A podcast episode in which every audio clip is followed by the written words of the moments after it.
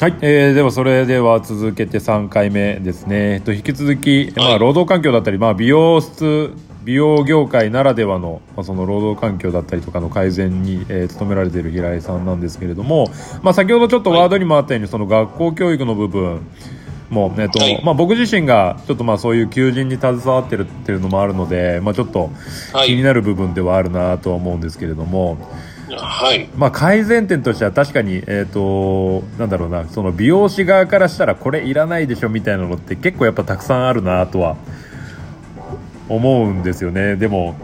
はい。なんかもう昔から言われてるじゃないですか美あのなんか美容師免許と利用師免許い一緒にするだとかなんか国家試験必要なのかどうかみたいなのとかって言われてる部分ではありますけどなかなか変わらないですよねそこ。そうですね。もう国家試験とかの話になっちゃうと、もう法律レベルの本当話になっちゃうんで、まあなかなか本当にその政治の力とかまでか関わってくるような、はいはい。あの話にはなっちゃいますよね。そうだからその僕僕たちその美容師サイドにできることってどどんなことがあるんですかね、まあ、その教育にフォーカスをした時に学校教育にフォーカスした時に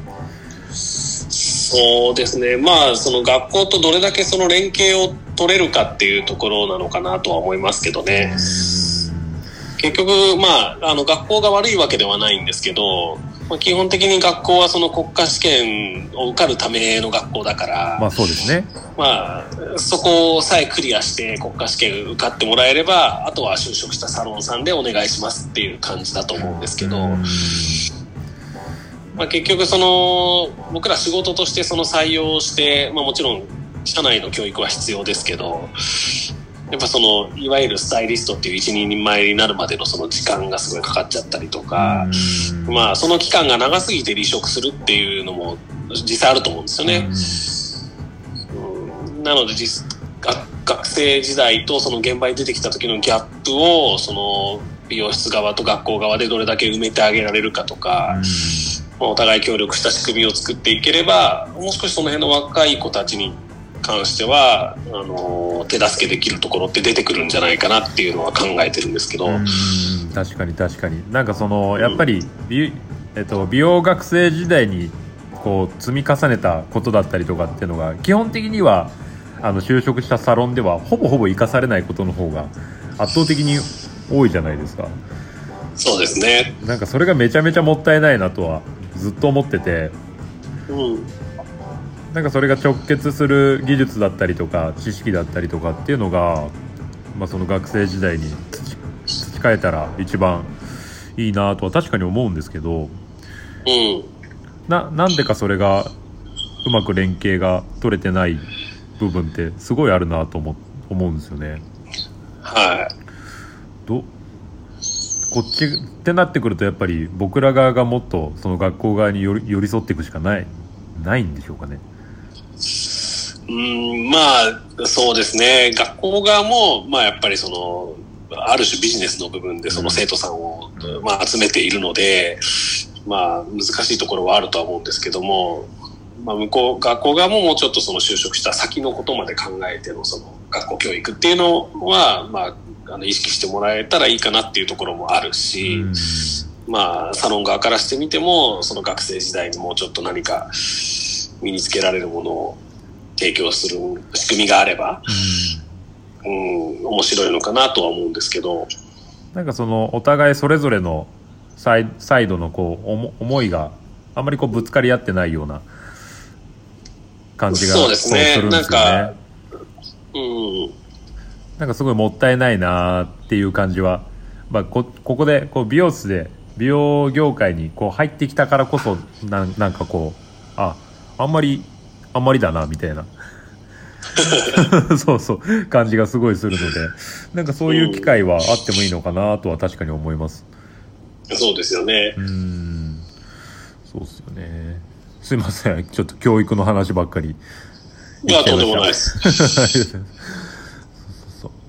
まあ、さっき、あのー少し平井さん自身もお話しされてた部分にはなるんですけれども、なんかこう今後の、はい。えっと、平井さん自身のこう展望だったりとか、っていうのは、まあ、どういうどういうふうになっていきたいみたいなのとかっていうのはあるんですか？僕自身としてはやっぱり、まあ、プレイヤーの仕事も好きなので、まあ、完全にその現場を離れるっていうのは今のところ考えてはないんですけれども、まあ、ちょっと現場を他のスタッフに任せつつ、その美容業界全体に対して自分が何かできることはないかなっていうのを模索しながら、まあ、やっていきたいなっていうのは考えてるんですけど、まあ、まずはその、さっき言った行政書士の試験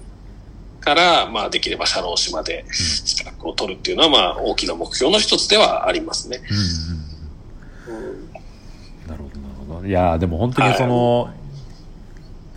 大先輩に当たる方たちがなんかそうやって美容業界、まあ、プレイヤーをさらにそのプレイヤーをやりながらその美容業界変えていきたいなと思ってる思ってくださってる人たちがいるっていうのはなんか本当にその僕ら世代だったりとかそれより下の新しく美容業界に入ってきた世代からしたらなんか本当に安心というか、まあ、ものすごいありがたいことだなって思いますこれは。なかなかやっぱりどこかしらに不安を抱えながら美容師をやってる人たちは圧倒的に多いと思うのでなんかそれがちょっとねあなんかこう手手放しでなんかこう安心して美容師やれるような環境にししてってくくださってるっていうか、まあ、僕たちもやんなきゃいけないんですけど でもそういう人たちが安心して働ける業界になってくれたら一番いいですよね。そうですね。やっぱりね、未来のある若い子たちが輝ける場所っていうのは、まあその、先輩たちが作っていくものでもあるし、まあもちろん当人が頑張るっていうのは前提としてあるんですけど、やっぱりその、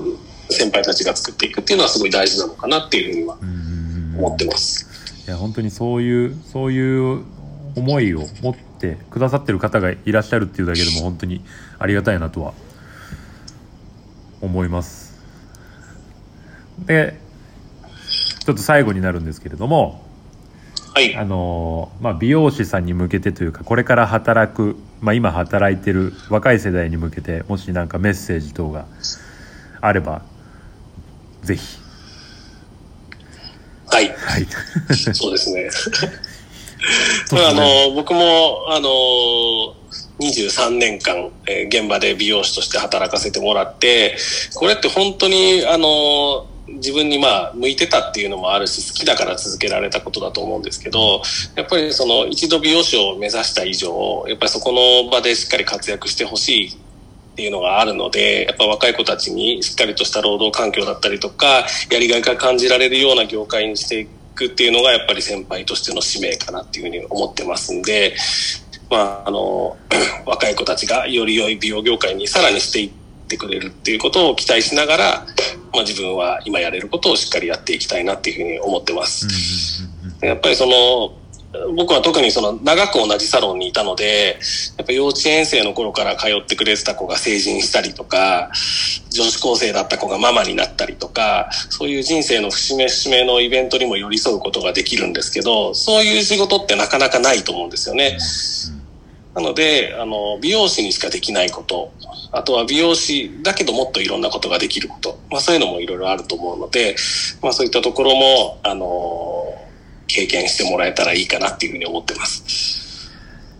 ありがとうございます。いや、でも本当に、はい本当そうですね。その、ライフ、ライフイベント一緒に過ごせるって、多分、美容師ぐらいしか、ないんじゃないかなとは。そうですね。はいしかも、一回のその関わりが1時間、2時間と長いし、うん。まあ本当に、あの、その人のライフスタイルに寄り添えるっていうのは、まあ、なかなかないですようね。ん。なんか本当に特別な立ち位置ですよね、美容師って。そう考えると。そうですねう。ん。まあ僕だとそのお客様は結婚式に招待されたりとか、すごい。はい。まあ、あとまあ、残念な話ですけど、まあ、お通夜にもね、うん行かせてもらったりとか、そういうのもありますし、まあ、あの、人を通じて、その、いろいろ学ばせてもらえる仕事でもあるっていう感じですかね。なるほどなるほど。まあでも本当にそういうまあ髪ですよね。ヘアスタイルを通じてそういう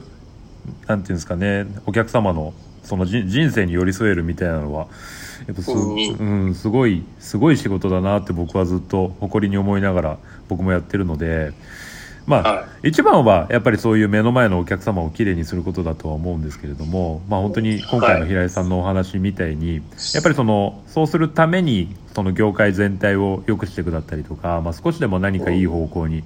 あの働きかけられるようになるためにはやっぱりその業界全体というか、まあ、美容師全体がやっぱそういう気持ちを持つっていうのがすごい大事かなとは僕も思うので、まあね、だからといって、まあ、じゃあここで声上げようとかっていうわけではないと思うんですけれども、まあ、そうするために自分が何ができるかっていうのを、まあ、それぞれみんなでこう考えていければ一番いいんじゃないかなとは思いますので、まあ、でもはい平井さんが今先頭を走ってやってくださってるので一石を投じるために。ありがとうございます。はい。というわけで、まあ、あの、これからもちょっと、あの、活躍を、ちょっとね、あの、ぜひ、一緒に見させていただければと思いますので、はい、一緒に盛り上げましょう。はい、はい何か協力できることありましたら、ぜひ僕も協力させていただければと思いますので、よろしくお願いいたします。よろしくお願いします。はい。というわけで、えー今回は、えールピナス二俣川店の、えー平井さんにお越しいただきました。では、平井さんどうもありがとうございました。ありがとうございました。はい。では、失礼いたします。はい、失礼します。